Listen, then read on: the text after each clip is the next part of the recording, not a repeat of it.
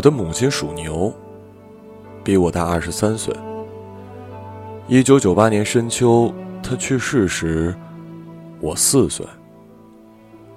换句话说，她在人间的年龄定格在二十七岁上。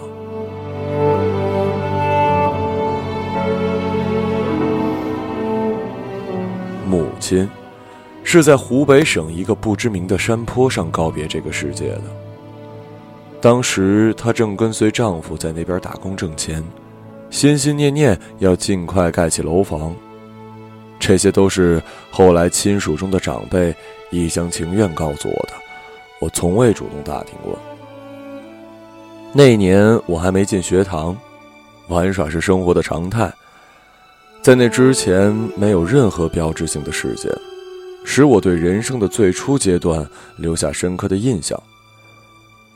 用力往记忆深处探寻，依稀看见夕阳下一个剃着小平头的男孩，一身皱巴巴的棉布衬衣，领子翻得如同春卷一般，站在自家河畔蓊郁的银杏树下，好奇地张望着什么。这一场景，多半是自恋的臆想。对于母亲的死讯，我已有一些风闻，但似乎浑不在意，依旧那么好奇地张望着，跟看母鸡下蛋的心情类似。对一个四岁的小男孩来说，你不能要求太高。除了好奇，他对这个世界没有任何的权利，周围的事情都像发生在鱼缸里，与己无关。隔着玻璃瞪大眼睛看着就是了。鱼缸发生了骚动，水被无形的手搅浑了。深绿色的水藻剧烈摇曳起来，但小男孩是平静的，只有瞳孔中映出水藻晃动的影子。外婆来到我家，不由分说抱起我，要带我去湖北，去看一看母亲最后的仪容，以免终身遗憾。我在外婆的臂弯里拼命挣扎，掐她的手背。用头撞他的鼻梁，一切顽抗都不奏效时，我想到了大哭。我哭闹着向奶奶求救。相比外婆，我与奶奶要亲近的多。奶奶一把夺下我，赌气似的对大家说：“你们哪个去都可以，就是不许带牙儿，不要把牙儿吓坏了。他这么点个东西，还是个畜生，懂什么？”他这句话把我吓着了，我意识到死亡是一件很恐怖的事情，但我很快又忘记了他，毕竟没有亲见。我搂着奶奶满是皱纹的脖子，冲着外婆破涕为笑，俨然是胜者的挑衅。最后，外婆和参过军的四爷爷一同登上了南下的火车。他们离开的几天，奶奶和季爷爷再也不让我去放野了。他们轮流抱着我，欠我什么似的那种抱。奶奶用哀悯的眼神端详着我的脸庞，不时抬手抹眼泪儿。季爷爷既不往麻将桌上蹭，也不准备鱼竿和红蚯蚓出门钓鱼，跟奶奶一道守着屋，相对沉默，叹息。火塘似乎一直冷着，家里没有半点烟火气。这些变化，切切实实的影响到了我的生活。我失去了玩耍的自由，这让我记住往日我一直都是在玩耍的。于是，在心底一遍一遍复习玩耍的动作，牵记那些经常玩耍的地方，无限的伤感。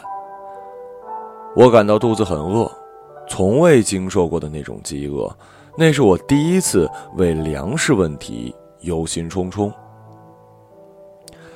我清晰的记得那晚的灯光。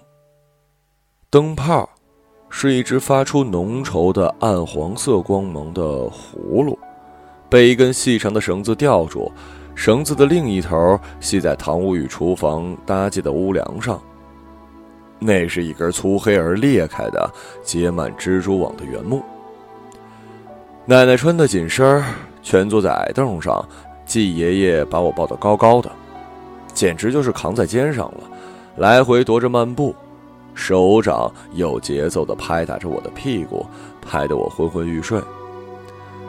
我将下巴顶在他的头顶，以此为支撑点。随着与灯泡之间坐标的变化，匀速转动视角，一直死死盯着他。季爷爷夺过灯泡下面的时候，我用手指肚碰了他一下。对烫的敏锐触觉，使我立刻缩了手。我惊艳着从未有过的无聊，这种无聊令人衰弱。玩耍被禁止了几天之后，我逐渐丧失了生机。我感觉自己像一片深秋的树叶，奄奄的蜷缩起来。但我并没有想到死亡这个概念。那晚，我们是在等待从湖北归来的人和鬼。白天收到电报，告知当晚到家。虽然我十分畏惧外婆，但还是希望他们早点到达。没有小孩不喜欢富于变化的生活，我告诫自己千万别睡着，要亲眼看着生活起变化。屋子的上半截黑黝黝的，灯泡以下的空间才略呈暗黄。如此灰暗的颜色，像是催眠的巫师一样，将我诱进了梦乡。我是被哭泣声吵醒的，季爷爷仍然高举着我。背靠着灶台站着，哭泣声是奶奶与一个一身黑衣的男人发出来的。奶奶坐在灶堂前光滑的木墩子上，不时拾起围裙，擦拭着已经浮肿的眼圈他的嘴巴微微张开，七零八落的牙齿间，口水成了一张幽暗的彩色薄膜。黑衣男人是我的父亲。但我没有立刻认出他，一个陌生男人深更半夜的跑到我家来哭，真是多多怪事。好奇心使我听见体内的生命之水重新潺湲起来，喉咙口仿佛飘溢出生命的音符。我又生机勃勃了。父亲坐在奶奶前面的矮凳上，垂着脑袋，双手捂住脸庞，嘤嘤的啜泣着。他的声音那么轻，使我疑心是他衣袖里的虫子在叫。我不免感到了遗憾，刚才一不小心睡着了。他们哭泣的高潮部分已趁我睡着时偷偷结束，现在只剩下拖拖拉拉的收尾，没完没了，叫人厌烦。我挣脱季爷爷的手臂，下到地上，轻手轻脚的别到了父亲的近旁。狐疑的打量着这个垂头丧气的男人，我想弄明白，他双手背后的脸是不是偷偷挂着笑？还有，他的衣袖里到底有没有藏着虫子呢？我估摸着自己和父亲的距离，可以随时逃脱他的袭击。但事实证明，我自作聪明了。我还没来得及抗拒，就已被他搂在怀里。他将那张布满胡茬的脸贴到我的脸上，啜泣使他的脸不停地摩擦我的脸，蹭得我又痒又疼。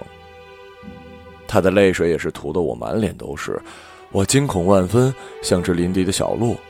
我双手紧紧地攥住他的头发，使劲把他脑袋往后扳，但横竖是徒劳。父亲继续哭了一会儿，终于收住了声音。他苦着脸逼视我的眼睛，说：“你没有妈妈了。”父亲说话时，其中一个鼻孔里探出一条鼻涕，随着他吐字的节奏，伸伸缩缩，像一条胆怯的小蛇。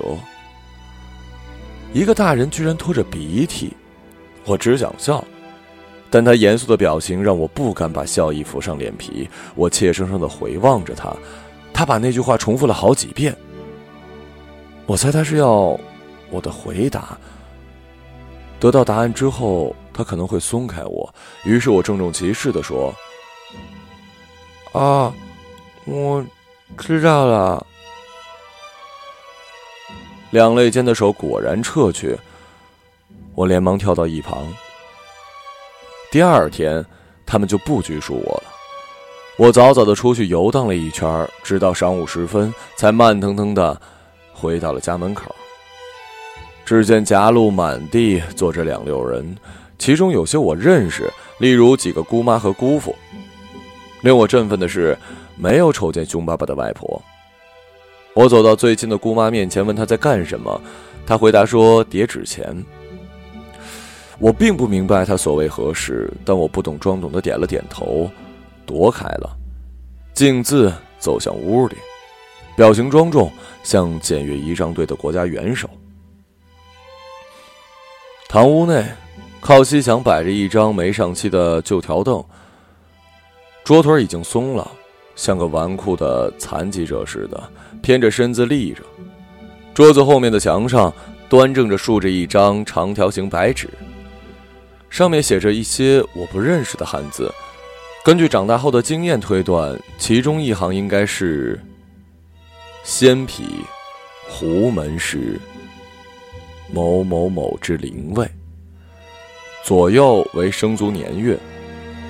桌上搁着一块黄表纸包着的青砖，砖上架着一双筷子，筷子当头糊了一截黄表纸。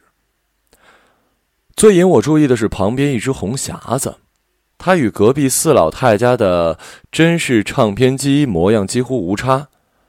我是经常跑到四老太家去听唱片的。当时我最喜欢的曲目是杨剧《王桥楼磨豆腐》。我对唱片机的使用方法非常熟悉，但我在那只红匣子上捣鼓了半天也没弄出声来，于是跑到父亲身边，指着那只红匣子问他怎么开。父亲的脸色很难看，冷冷的反问我要开它做什么。我不敢再同他说话，一闪身回到那只红匣子跟前继续研究。后来我终于失去了打开它的信心，发现它下面垫着一层红布，突然有点恼火，小声啐道：“什么玩意儿，孩子们宝贝？”虽然我已对他生了敌意，但兴趣仍然在心头萦绕不去。只是实在奈何不了他，唯有望洋兴叹般的走开了。我看见四爷爷的时候，又忍不住向他打听如何打开那红匣子。鉴于前番挨了父亲的熊，这次打听属于谨慎的冒险。四爷爷顺着我的手指方向望过去，寻思了片刻，忽然冲奶奶喊道。嫂子，剪刀放在哪儿了？奶奶告诉他，在碗橱夹层的抽屉里。他便牵着我的手往碗橱走去。他取出剪刀，命令我不要动，便向我的头顶绞来。我以为他要结果我的性命，吓得慌忙抱头，撒腿就跑。他毫不费劲的捉住我，温言劝诱说：“只是剪几根头发。”我不信，执拗的捂着头。他向我保证，只要让他剪了头发，他就会帮我打开那只红匣子。我稍稍想了一下，这个买卖值得，便同他做了。四爷爷左手握着我一撮短短的头发，像是捧着一窝蚂蚁；右手抽开红匣子上面的盖，从里面拎出一只红布口袋，再把红布口袋崩开，往我面前一展，问我看见了没有。我凑近脸去看，一堆白粒粒的粉末，不如面粉细白。我想问是什么东西，但有一股来历不明的力量捂住了我的嘴，使我说不出话。四爷爷将我的头发散入白色的粉末，接着将红布口袋放回了匣子，又将盖板原样插好。做完这些，他就把我搁在那儿，忙别的去了。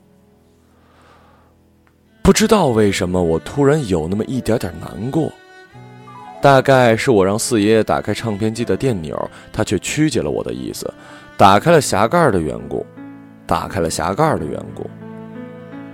但我没有再请求他，只是默默的凝望着那只红匣子。我这才注意到，红匣子的正壁上挂着一张小照，一个年轻女人的黑白头像。那自然是我母亲的，但我却没有看出来，可能是照片拍的失真了，也可能是母亲离家久了，超过了一个四岁孩子遗忘一个人所需要的时间。我只记得欣赏过那张小照之后，心里酸溜溜的。为什么差的不是我呢？记忆从这儿往后就疲软了。也许是因为葬礼上我只担任了一个无足轻重的角色缘故吧，我是那么强烈的渴望成为整个事件的中心。我蓦然发觉，我所有的记忆都是围绕自己展开的。不管怎么回忆，在我四岁那年，最清晰的场景依然是黄昏，河畔，浓密的银杏树冠，穿透树叶的杂碎夕光。邋里邋遢的小男孩，皱巴巴的棉布衬衣，春卷似的衣领，不知所谓的诧异表情，没有半点母亲的影子。如果母亲没有死，某一天我们在人海相遇，除非她主动叫我，不然我们只能对面相看不相识。事实上，母亲早已死去。家里没有留下一张她的照片那时我还太小，她的面容从未能在我脑海中烙下清晰的印记。故长大之后试图回忆她时，我感到力不从心。这个从理论上与我关系亲密的人，百分之百的存在过，却怎么也无法凝结成一个具体的形象。他好似阴天的风，偶尔从我的面颊拂过。抓不住，也赶不走。冷冷的，湿湿的，牵惹起绵长的伤感。按说我对她没什么感情可言，诚然她是我的生母，但感情这东西与血缘关系不大，它是在日常相处中生根发芽的。是的，我和他有过四年短暂的交集，但那是我生命中混沌的阶段。对于一个小小孩来说，乳头和玩具远比感情重要。然而，每当我在尘世受了挫折，却总想起他，我默默的安慰自己：如果他还活着，还在我身边，我肯定不会这么委屈。对他的怀念是最没有解药的毒药，是空洞的绝望，就像疯子在原野上奔跑，捕捉那无影无形的风。对他的怀念使我变得格外敏感。每当有人谈起他，我的耳朵比蝙蝠还灵敏，仿佛听人讲述他的往事，也是与他亲近的一种方式。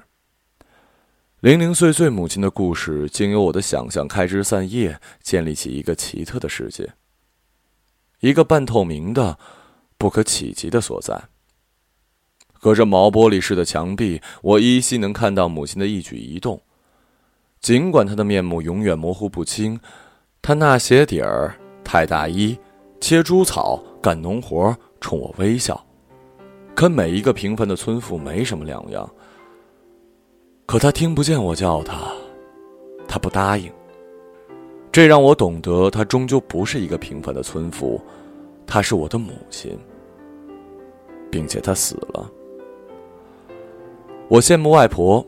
外婆对母亲的怀念是具体而详实的，关于母亲的记忆，没有谁比她占得更多。在她口中，母亲是一个懂事的小女孩，她想读书，想上学，村里没人比她更向往知识。外婆说，那时候家里穷，供不起她读书，她就自己去挣工分儿。她身体底子差，瘦极了，她去挑河。硬硬的扁担压在窄窄的肩上，随时可能闪着腰。他还去捡牛粪，那是男衙门才干的活他却不怕脏，也不怕丑。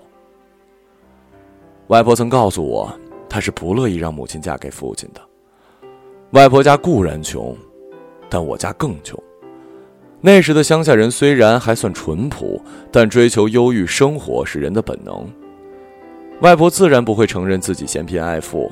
她反对母亲嫁给父亲的理由是，父亲的品质不好。我叫人查访过的。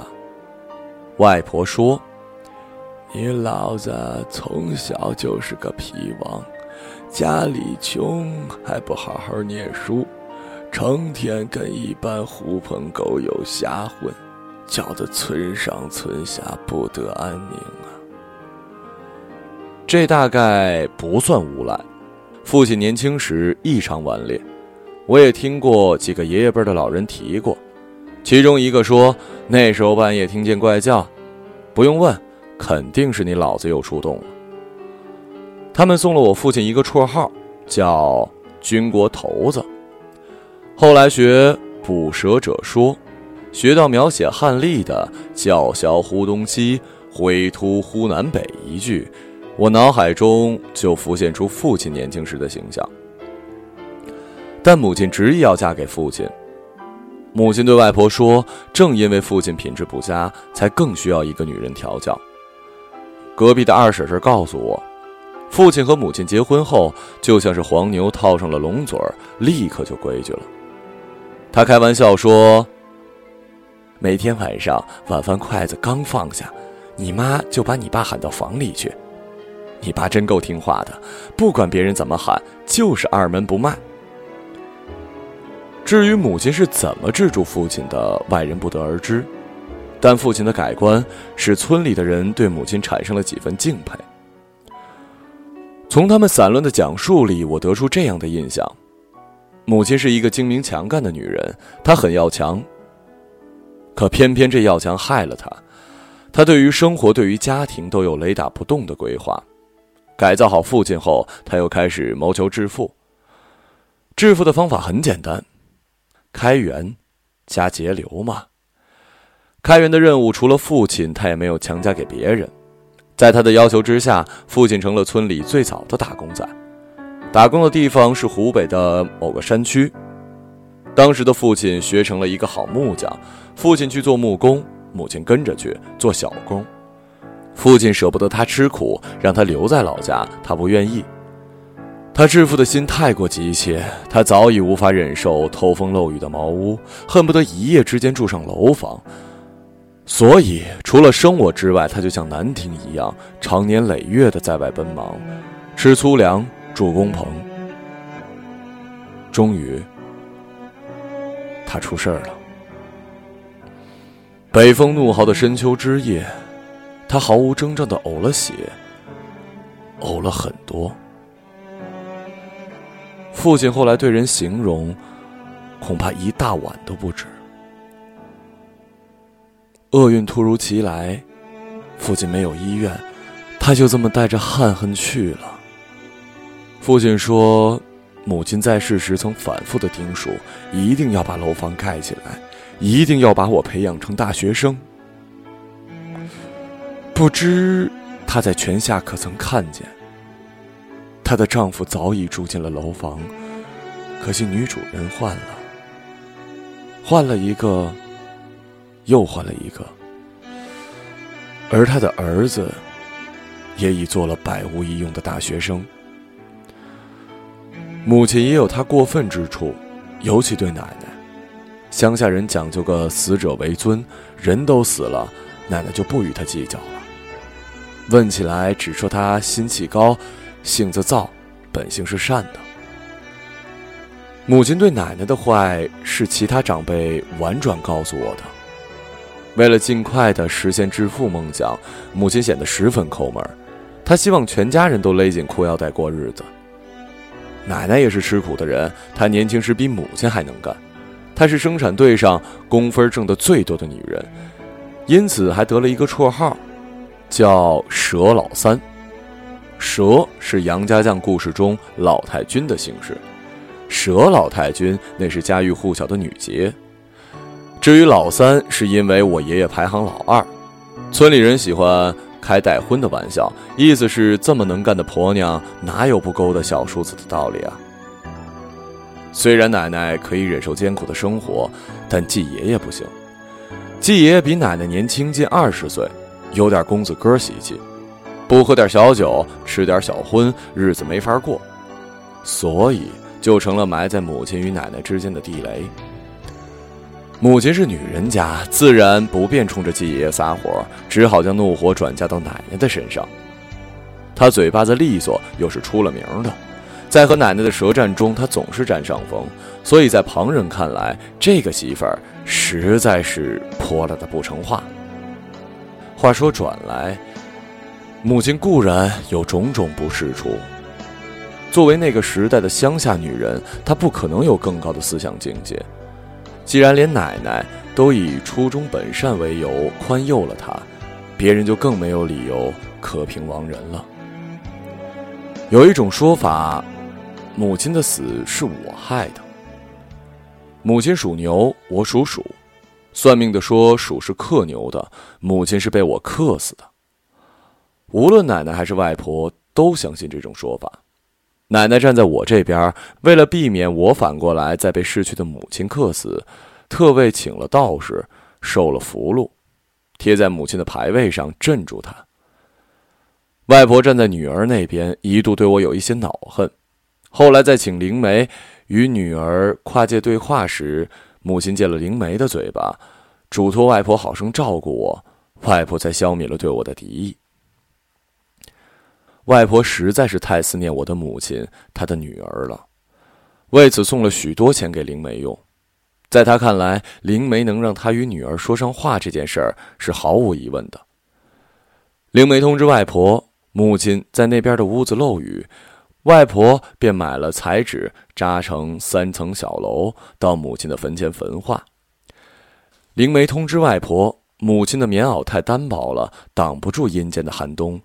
外婆请裁缝做了棉袄给母亲捎去。外婆年纪大了，记性渐渐差了起来。她为记不清母亲的鞋码而悔恨不已。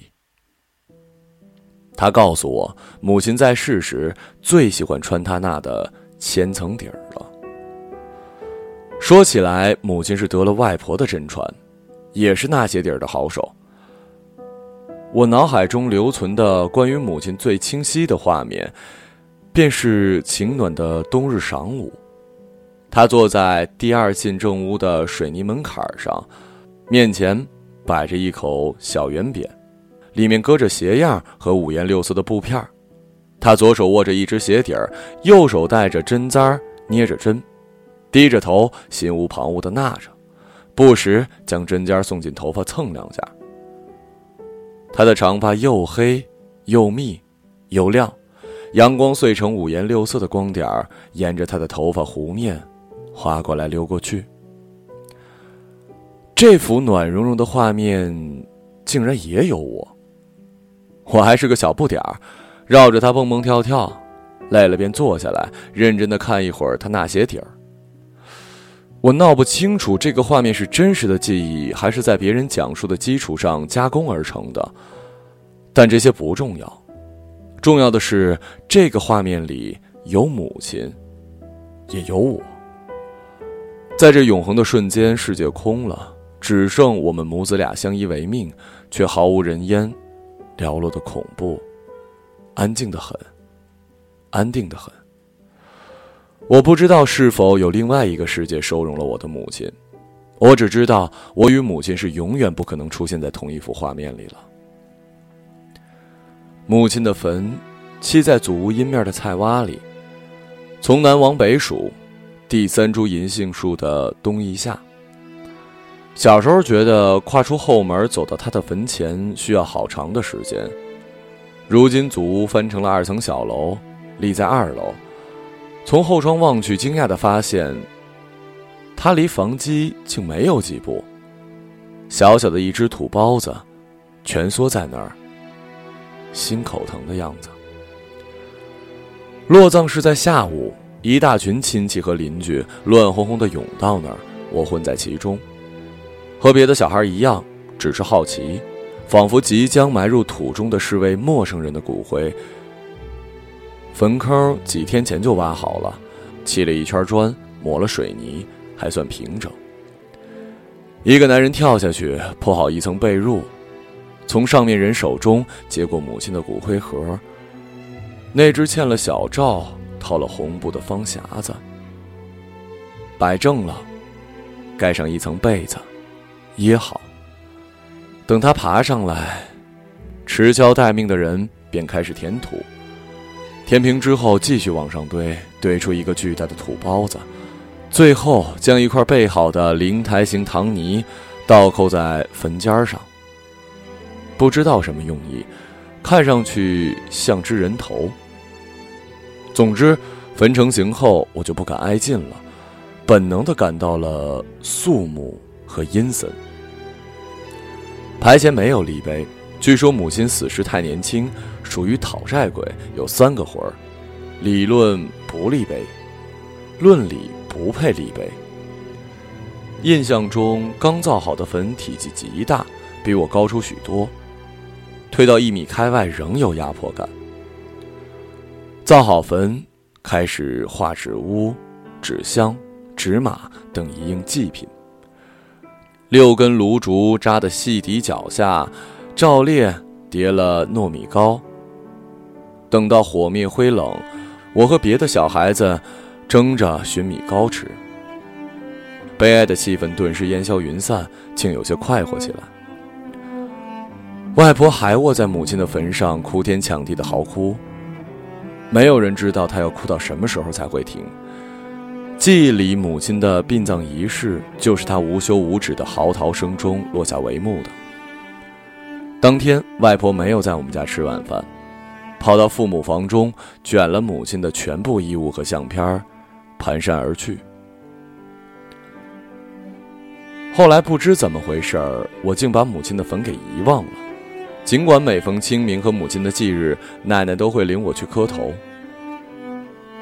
也许跟一九九零年代的平田运动有关，村委会用高音喇叭播送了通知：今后不许田头屋后造坟，不符规定的旧坟一律挖掉，以扩充耕地。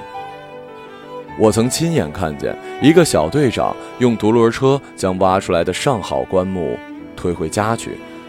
据说准备用来打家具。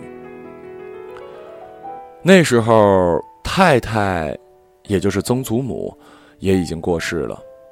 他的坟离我母亲的坟不足五十米，继爷爷用玉米杆掩盖了他母亲的坟，却没有掩盖我母亲的坟。我母亲的坟地，便被人家顺顺当当的夷为了平地。幸而当初并非土葬，更没有置棺材。才避免被刨了个底儿朝天。又幸而奶奶没有在上面耕种，一直荒着，所以至今仍能辨识母亲的坟茔所在。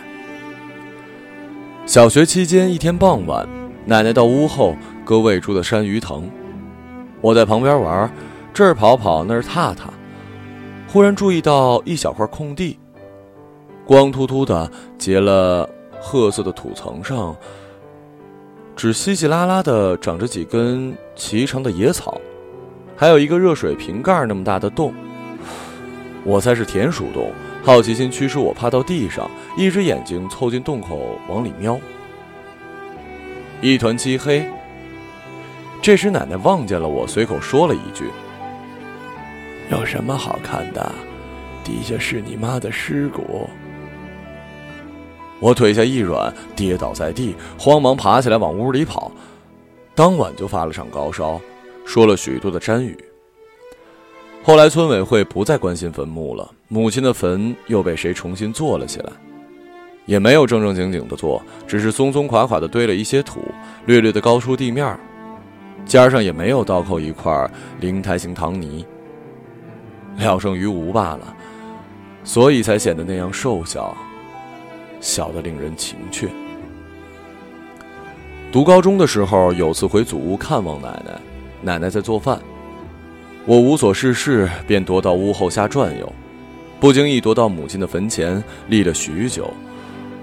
思绪像头顶的流云，一波一波，匆匆行过天空，却并没有明确的目的地可赴。奶奶喊我吃饭时，我忽然冒出一个念头。将来挣了钱，一定要把母亲的坟修修好，立块结结实实的石碑，端端正正的刻上谁谁谁为谁谁谁敬礼。可惜，这个简单的心愿，到现在也未了。早已不是钱的问题，而是存了别的顾虑，也可能仅仅是性格弱点使然。话说回来，生者无论为死者做什么，其实都与死者不相干，不过是盘弄自己的心结罢了。然而，心结就是心结，理智是解不开的。